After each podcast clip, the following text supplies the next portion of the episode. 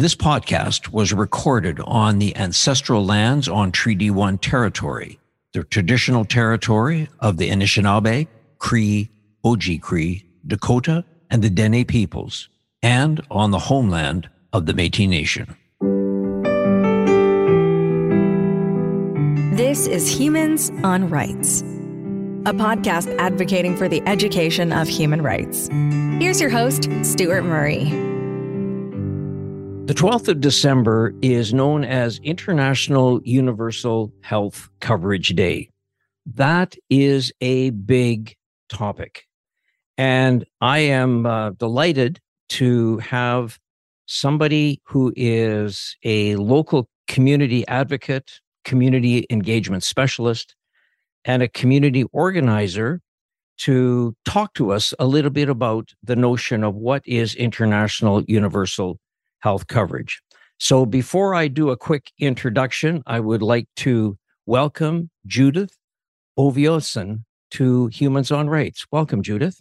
Thank you, Stuart. My name is Judith Oviasen. I'm really excited to have this conversation, and thank you for inviting me. Okay, Judith, thank you so much. So just by way of introduction, I can see why at the top of your resume, Judith, you talk about advocate, community engagement specialist, and community organizer, because you have spent time as the University of Manitoba Nigerian Students Association, the president. You've been the University of Manitoba Students Union. You've been involved in women's community representative in that regard. You're a healthcare aid supervisor, a Healthcare for All coalition. You're a community organizer for that. The Canadian Federation of Students Advocacy Campaign Coordinator, and currently Occupational Health Center as a health educator. You also have a degree from the University of Manitoba, and it is a Bachelor of Science in Nutritional Science. And I noted on your resume that you were on the Dean's Honor Roll. So that's pretty spectacular. So there's more to your resume, but that's some of the highlights. Let's just get a sense about your background, who you are. Where did you go to school? What got you interested in becoming an advocate? And where did you sort of learn all of that skill that takes you to where you are today, Judith?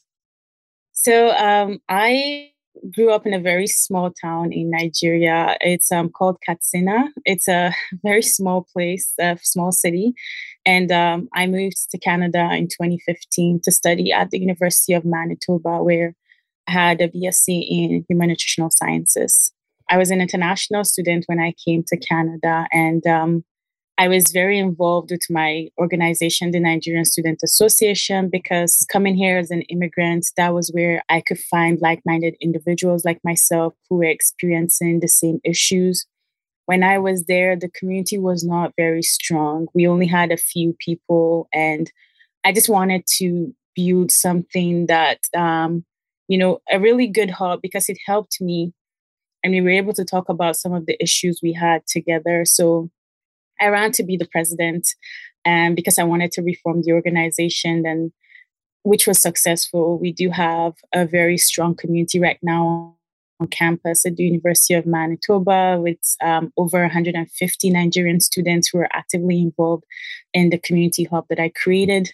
As a president there, I did see a lot of issues that were affecting people, not just within my community, but other women as well on campus. And I knew that to create change, just talking about it was not enough, because I wasn't able to get much done just by voicing my frustration with the system, with the things that were going on campus. So in order to create positive change, I felt like I had to be at the decision-making table, which is something that I've found in common with a lot of immigrant advocates in Manitoba as well as across Turtle Island, Canada. So I ran to be the women's representative, and I did that for a year, and I was able to sit on multiple boards. And the one I'm proud of is the Equity, Diversity and Inclusion Board. Being there, I saw decisions being made and being able to impact those decisions and have a voice and make sure that they're being reflective of the community I'm representing was very powerful. And that was my first introduction to the politics of not just the student movement, but also the government and the provincial and the federal government, and knowing that, you know, there are people at the table. And if you're not there to say your piece, a lot of times that would not be included in policy or decision-making processes. So, you know, being able to be part of that board gave me a lot of experience and a lot of like passion and more love for my community. And I wanted to do more. And so, yeah, I graduated and started working with the Canadian Federation of Students to continue that work. So, Judith, I mean, advocacy leadership is really a part of what you are very passionate about. Can we just sort of go back a bit? So you were raised in a small community in Nigeria. What brought you, or what was your connection to come to Canada and or Manitoba and then Winnipeg? I had applied to other universities at that time. I wanted to study abroad because I wanted to study medicine or nursing, but I wanted a place where I could do a lot of practicals or have access to like world-class technology, laboratories. And at that time, Canada was very popular in Nigeria and they were welcoming a lot of international students. Manitoba was, for me, by chance. I did not know anywhere in Canada when I applied. When I was looking for admission, University of Winnipeg was the only one offering rolling admission at that time. That was why I looked towards Manitoba and then eventually University of Manitoba. But I didn't have any specific reason why I came to Manitoba, but I really have enjoyed my time here and I love it, although it's very cold. Yeah. So how many years have you been in Manitoba, Judith? I would say over 6 years now, 2015 to 2022. It's been over 6 years. And you decided that you were going to spend a bit of time at the University of Manitoba. That's where you got your Bachelor of Science and made the Dean's Honor List. I have to say that again because that's impressive. But is that where you were looking at maybe getting into medicine or your nursing? Is that why you maybe chose that path? Yes, that was why I went there because at University of Winnipeg, they didn't have like those programs. So I thought it was easier for me to go to University of Manitoba. That way I could. But being at the University of Manitoba and quickly realizing, you know, tuition was going up and it was just getting more and more like I couldn't afford to study nursing because of the high cost of tuition, or even medicine because as an international student, that's not a direct path until you become a permanent resident. So, yeah, that was the dream that brought me here. But very quickly, you can see it's kind of shifted to more like community organizing and advocacy, which I've enjoyed. You have been out in the community doing a lot of things, advocating things, Judith. And you know, that's really, I think, as you said so well at the beginning, you have to be at the table. Your voice has to be heard if you're trying to impact or affect change. So, Judith, can I just ask you a little bit then? Let's talk a little bit about this notion of universal health coverage. I don't really want to get into all the politics of it, although there's a lot of politics involved, and I get that. But share with me and those that are listening your experience as an international student around universal health coverage. For me, I would just say I believe that healthcare is a human right, and we should all be able to access it regardless of our immigration status. And that's what a lot of the organizations I work with, they strongly believe in that. As an international student, when I came to Manitoba, I was able to enjoy like the privilege of having like healthcare coverage extended to international students at a time. So contrary to opinions that have been out there that international students are leeching on to the healthcare system, I wasn't using it too much. Like I knew I had it. It was just such a relief to know that if it does ever go wrong, I have this opportunity to see a doctor without having any issues. And so, you know, for a while, no one really had any issues. Everyone was able to access healthcare. I was able to see the doctor and it was very smooth and easy. It was in, I believe, 2018 and that we got the news that healthcare coverage would no longer be extended to international students.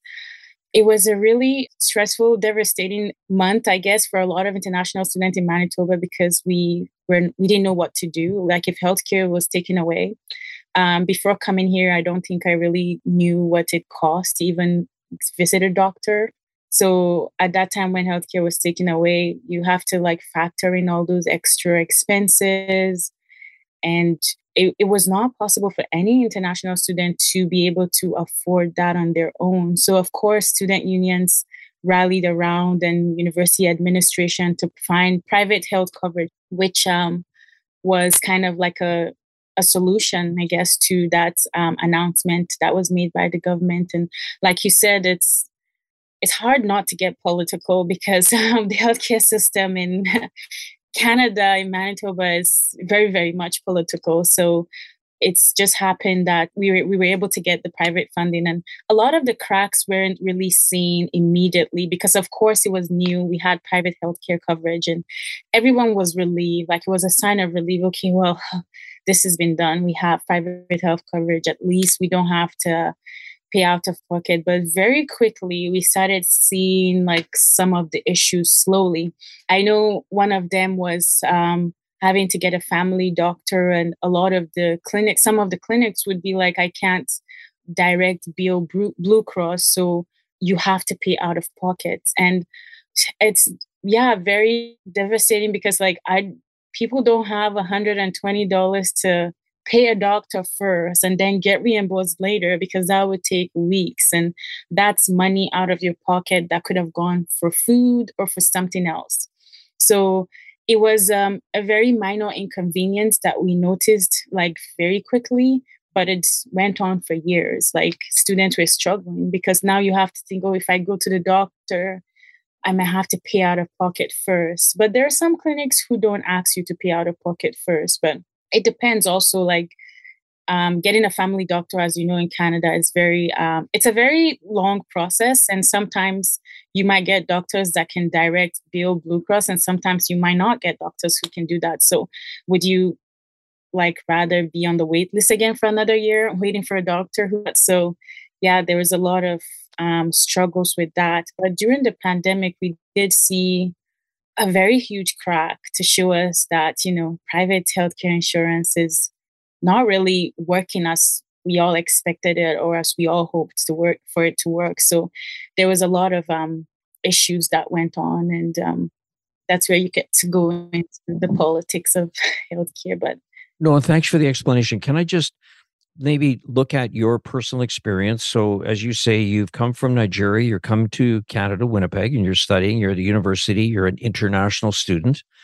If you needed to go to see a doctor, assuming that you know that, again, there's sometimes a shortage of doctors, but assuming that you were able to see a doctor, at that time you were able to go and see a doctor, you would show your health card or your student card, and you would be seen by a doctor, and you would get looked after, get treated, and then, you know, you go back to your regular life. Is that, am I accurate with that? Yes, like it was just how any other person in Manitoba was accessing healthcare, which was great. Like, you go, you see a doctor, have the Manitoba health card, which was really good. They accept that. Every hospital accepts that. So you never have any issue of like, oh no, you're an international student, I can't attend to you.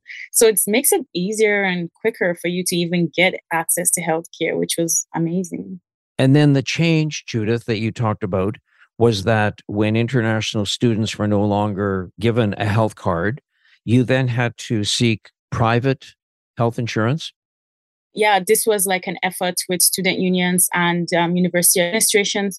They had to find like private healthcare coverage because it's, like I said, it's impossible to stay here without any form of coverage because healthcare can be very expensive.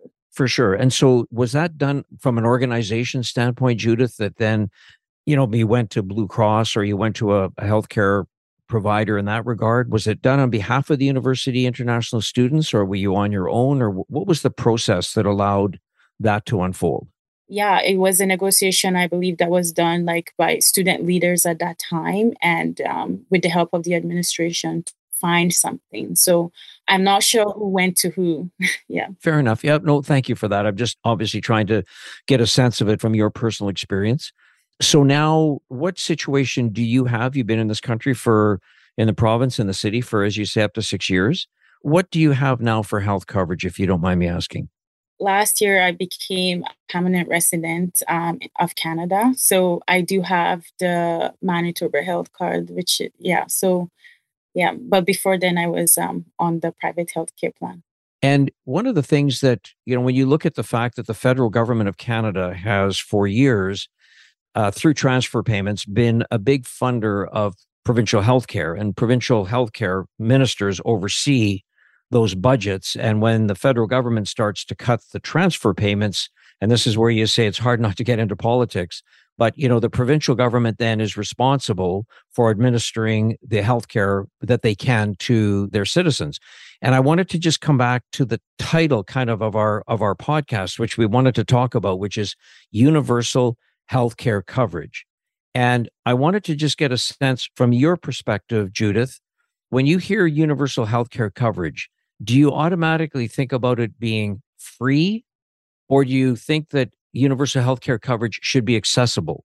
In other words, you may have to have a fee to pay, but you can get access to it, versus some countries in the world where, I mean, it's just not accessible at all. Forget about having a cost to it. When I hear universal healthcare coverage, for me, I feel like accessibility is number one. You should be able to have access to care. But when we're talking about accessing care, you have to also factor in that if care is expensive and you have a fee, that's a barrier on its own. So for me, it has to be free and accessible, because if you have to go to the clinic and they're telling you you have to pay a certain amount before you get access to healthcare, it's no longer like rights. And not it from a human rights perspective, the lens I do all my work in, it's like it has to be free and accessible for everyone, regardless of your, you know, status in the community, so that, you know, that way people can access the care that they need whenever they need it. Mm-hmm. And one of the things, Judith, I think that is always part of the, I'll just say the healthcare debate is, you know, the notion about healthcare being free. I mean, you know, I just went to get my physical checkup a week ago. I made an appointment. I walked in. I saw my doctor, got my annual checkup. We shook hands. We had a little conversation and I left. In other words, there was no payment. There was nothing. So, you know, the notion of that exercise is that when there's no payment, it's free. But when you step back and you realize that, and again, this kind of comes to the political side of things, that governments, they're the ones that have to, through, you know, collecting taxes from people that work, collecting taxes from various areas that go into the provincial treasury, and then they decide how they're going to fund healthcare, is that the notion that the visit may be free, but the cost of running healthcare is extraordinary. I mean, it's such a big number. And I wonder sometimes if we do disservice, if I could say it this way, Judith, to the debate when we talk about free healthcare. I really do understand, like, yes, healthcare is free for the people accessing it, but yes, the government has to pay. And I'm really glad you brought that up, because this is one of the myths that we've been trying to talk about with people in the media and community, that whenever we have free and accessible healthcare, we're asking that international students free healthcare without contributing anything to the Canadian economy. But that's not true, because international students have been a very good part of our economy in Manitoba. And in fact, the federal government alone is even recognizing their efforts and their hard work now, because they're increasing their work hours from 20 hours a week to now 40 hours a week. So they know that these people are contributing to the economy, and that's why they're using them. But the thing they're failing to understand is that it's not enough to just move the work hours from 20 to 40. Like, now they have to work more and go to school. They have health challenges that they take care of. So extending healthcare coverage would be very important to maintain, like, you know, a healthy mind, body, and soul, to be able to task that the government has, like, you know, it's expecting of them now with working 40 hours to cover the labor shortages all across Canada. And also, like, everyone's paying taxes in Canada. All immigrants pay taxes. Like, taxes is not something you can even escape. So when we talk about the expense of, you know, other people having healthcare and some others don't, like, we're all paying taxes, and everyone migrated at some point, and we're all going to be able to pay our own dues to the tax system. So It's very frustrating where I hear people in the community say, well, oh, we pay taxes and why should we be extending healthcare to these people? Because, yeah, they're also paying taxes. They're paying taxes to their tuition. They're paying taxes by working part-time, and now they're expected to cover labor shortages. So, yeah, it is expensive, but if we're also contributing to the system and to the economy, I think at this point, the only thing that would be the government can really do to make life a little bit easier, because tuition is already expensive, is to extend healthcare coverage. A couple of things there I'd just like to sort of come back to. Explain, if you will, the notion that the federal government has moved, you mentioned it, from 20 hours to 40 hours. So can you explain what does that mean? What impact does that have with respect to international students? Yeah, so as an international student, when I came, you go to school full time and the government allow you 20 to work. Nationals can work 20 hours a week, and this can help you with your academic feeding and just well as like minor expenses that you would need so that your parents or sponsors can focus on paying the tuition, which was really helpful. A lot of international students benefited from that, you know. And so students were paying taxes through that as well. But now with the labor shortages all across Canada, the federal government has agreed to increase that work limit. It was 20 hours before, but now they can work up to 40 hours a week. Was that something that was fairly monitored? I wasn't aware of that, so I appreciate you sort of clarifying that. But did somebody monitor the fact that you could only work 20 hours? Yes. I mean, it was monitored to the extent it was monitored. I do not have but seeing international students who have gotten into trouble more than they're supposed to. So yeah, it probably would affect you later on. It depends on, you know, news. There was a time where an international student in Ontario that was driving a truck got caught for working more than 20 hours a week. And so that affected his stay in Canada. And there was a whole news about him possibly getting deported. So yeah. There are cases like that where students get caught working more than 20 hours. But the monitoring aspect, I'm not sure how the federal government keeps track of that. I was just curious to see. I mean, you know, to your point, the notion that they've allowed international students to increase the number of hours from 20 to 40, you know, hopefully it doesn't impact their studies. But I can, you know full well, there's such a shortage of labor in certain markets for certain areas. It's incredible. Some restaurants are struggling because they don't have enough people to work there. So hopefully that's a good opportunity for international students, as I said, as long as it doesn't impact the reason they're here, which is for their studies. And the other thing I should think it's worth pointing out, Judith, is that international students, when they come to attend a university, I'd have to say in Canada, but we'll talk about Manitoba, their tuition fee is extremely higher than what it is for a local resident here to attend at the university. So you're paying a premium to come into the university, which I understand from the university's perspective, it helps in terms of their budgeting. But that's another additional cost that international students have to bear. It is another burden for international students. And I know like when healthcare was taken away, let's go back to that. The university understood the situation. It put a lot of international in because as a student, you have to make your budget. Your parents or whoever's sponsoring you, you have to have a budget. And because that announcement was so sudden, the university had to even arrange for healthcare relief fund to help international students cover for, I think, part of the healthcare coverage that they had to pay. And yeah, you have to apply for it. And it was not, and then if you get the relief fund, but just to just show you how much expensive it is to come here and budgeting and everything. And then having like suddenly healthcare taken away, and that is getting added to the cost of tuition as well. So, yeah, tuition also in Manitoba is going up every year. Like, so with that, and the cost of healthcare is going up as well. I know when it was taken away, we were paying about $600, but the last time I checked, it's about $1,000 now. So everything is going up, and I know it's inflation and everything. Yeah, it's getting really expensive for international students. Yeah, no, I mean, we could probably have a whole other podcast talking about inflation and being a student and, you know, the costs of what that means and how you sort of navigate that. As a somebody who's spent time and you're very passionate about having a voice at the table, you're passionate about being an advocate, you're passionate about being a community organizer. If somebody were to say to you, you got a call, say, from the Minister of Health or the Premier to say, Judith, what advice might you give government to make sure that we have proper universal health care for all, knowing that there is the politics and the budget involved? Would you be able to sort of provide your thoughts on that? I feel that's a very tricky question. I do not have the intel in terms of like being in the government to fully answer. It has to do with budgets. I know the government can provide that if they want to.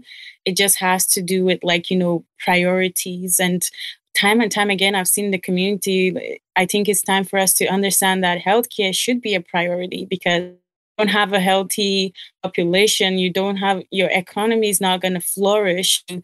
The earlier we realize that, the better. And so I would say, as a government, the first thing is to prioritize healthcare and make sure that we do have something that not just international students, but even those who have access in Manitoba healthcare are struggling. So it makes us wonder if healthcare is being prioritized. If I do get a call like that, I would be like, we need to prioritize healthcare. In terms of what that looks like, it might have to do with, it has to definitely go back to the federal government, obviously, because they have to also be able to release more funds for provinces. But I can't really fully answer that without knowing the budget that the Manitoba government is working with. But yeah.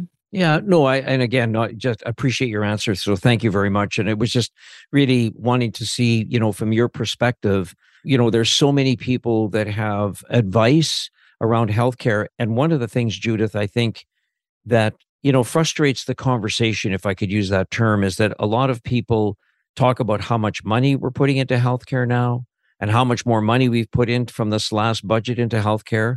And the numbers are big. The numbers are massive. So there's an analysis on how much money we put in, but there never seems to be an analysis on patient outcome. How are our patient outcomes doing? Sort of measure, what does that look like? And it is a very complex subject matter, but I know that Canadians, sometimes if you take their temperature on the surface, they're very proud of our healthcare system on the surface. And you hear time and time again that it's hard to get in if you need care. But once you get inside the system, you get amazing care from the people that work in the system. And that is one of those areas that I think you hear time and time again. And you just wonder, when you look at somebody from your perspective, you've been in this country now for 6 years, you have a degree, you're very active, you've got a voice, you've got a sense of leadership, that we can't just keep going on with the status quo with healthcare, because it's not about more money, I don't think. I just wonder if you could respond to those thoughts that I just shared. Yeah, I do not have as much expertise in that aspect to answer that question fully right now. I do believe there's a lot of work that needs to be done in terms of the healthcare system in Manitoba. There have been a lot of things I've seen in terms of policy, of course, I don't agree with. In terms of what should be done right now, I'm not sure how they're prioritizing healthcare, because just throwing more money at it is not going to do anything for us. And for me, it's more like where the money is being placed, I guess. I've been seeing a rise in agencies, privatization of a lot of healthcare work. And of course, it's helping to reduce the backlog and create more accessibility. But it's a tough question to answer just right now on the call. But there's a lot of work that needs to be done. But my advice is that the government should send to community organizations, grassroots community organizations, ones doing the work, they're on the ground, the nurses union. They're the ones that are working with patients on a daily basis. They have in-depth knowledge about the crisis and ways that could be mitigated. So I feel more conversation needs to be had at the grassroots level for the government to be able to move forward. I think that's a great suggestion, Judith. And the other piece, of course, that with all of the challenges of healthcare, then along comes COVID, which has just been a tremendous burden on the frontline workers. And, you know, we talk about that publicly, that we have to support our frontline workers who did an amazing job. I'm not sure we did a good job supporting them. I mean, a lot of conversation about it, but I have to say that, you know, I made a choice. I wanted to get, you know, my COVID vaccine.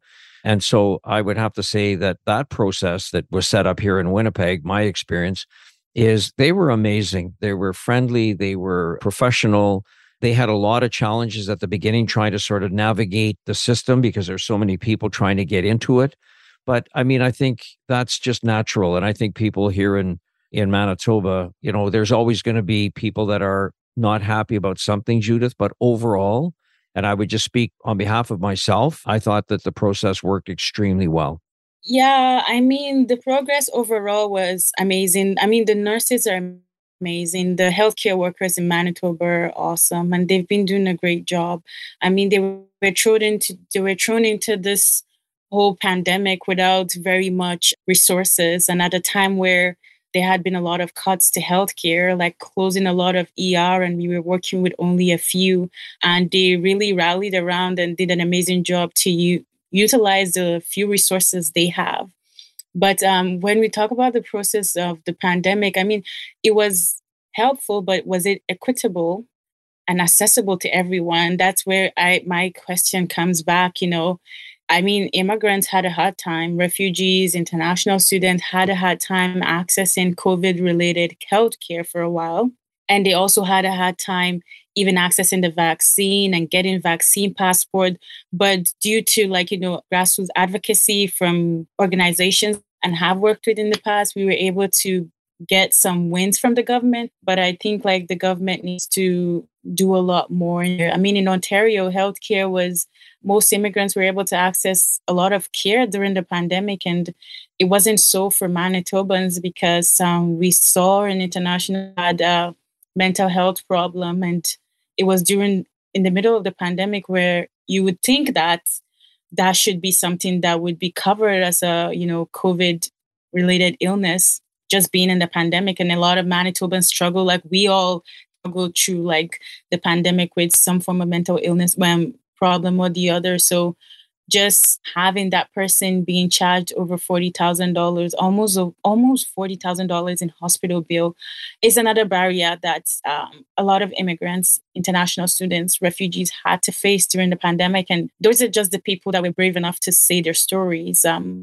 So Judith, sorry, just I want to make sure that I'm understanding what you're saying is that there were international students or immigrants in Manitoba that had to pay, did you say $40,000 for a hospital stay?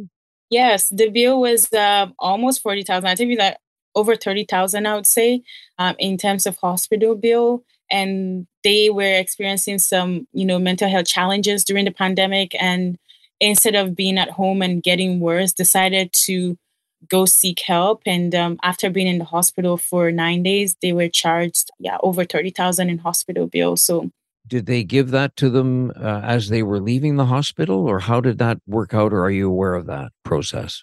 It wasn't given to them as they left the hospital. I haven't heard them do that, but you'd get a letter at least to tell you this is how much you're owing. And so getting that letter is enough on its own. It's very devastating to have to relieve that experience of, having that challenge and now putting yourself in that much debt. So, and that's not the only case. There were a lot of cases that came out of the pandemic. A lot of them, we could spend another hour talking about each and every case, but yeah. And that's simply because they were immigrants and did not have a Manitoba health card.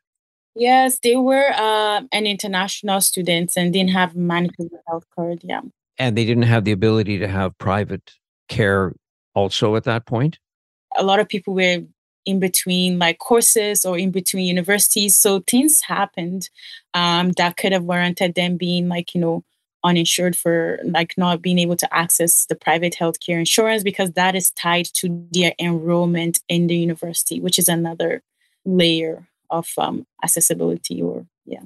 I just want to come back to your comment earlier when you talked about accessibility of healthcare and making sure that it's accessible to everyone. And when you look at it, particularly as a human right. Yes.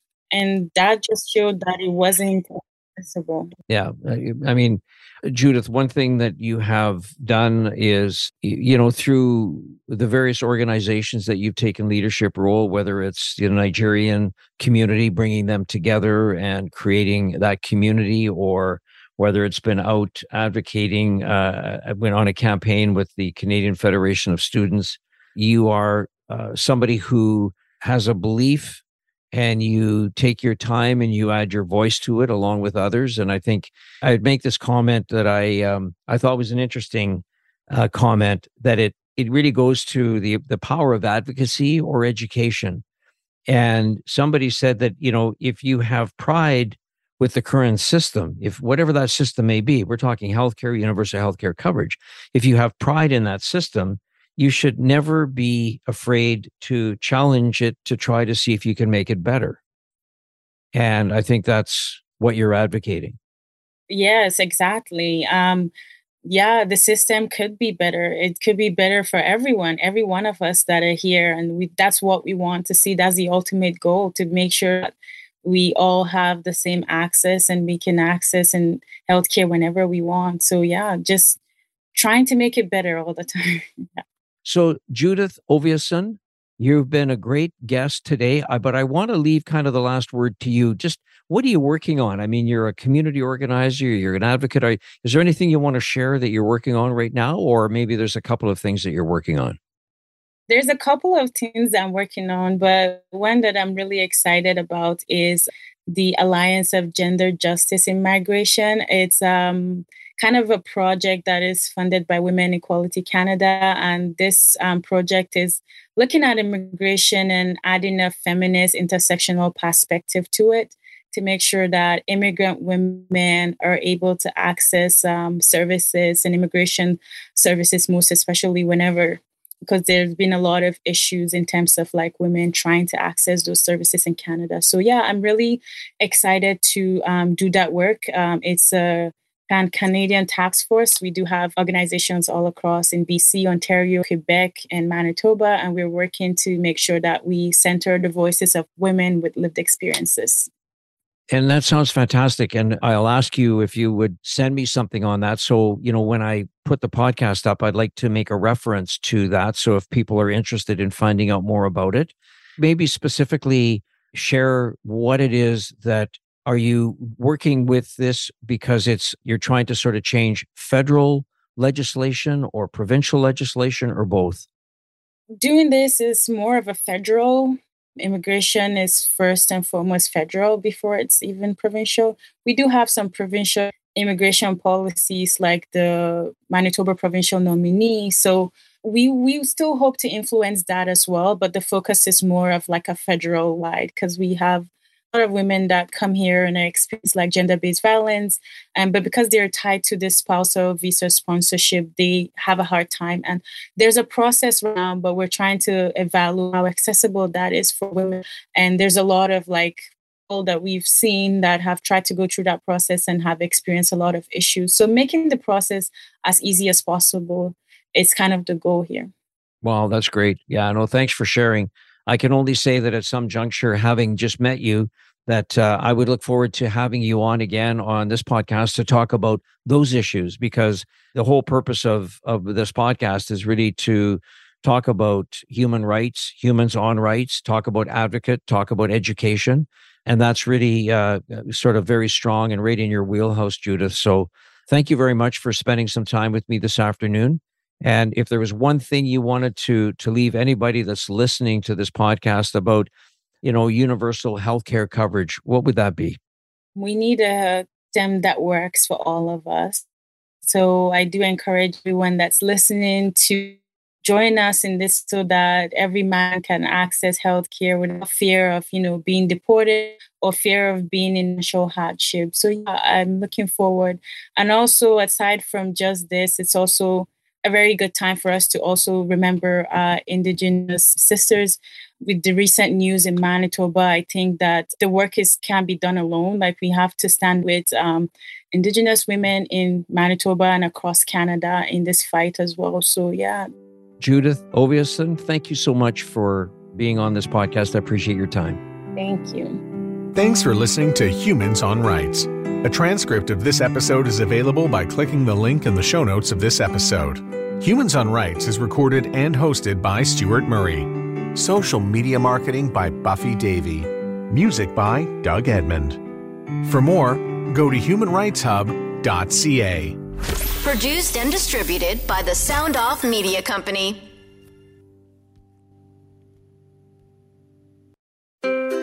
What happens when we play outside? We become healthier, both mentally and physically. We become more creative and more focused. We connect with nature, each other, and ourselves.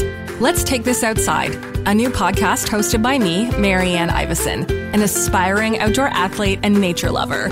I speak to athletes, outdoor professionals, and scientists about their connection to nature, how it affects their performance, and everyday life. Let's Take This Outside, available on Apple Podcasts, Spotify, and Google Podcasts, and at ivesonvoice.com/podcast.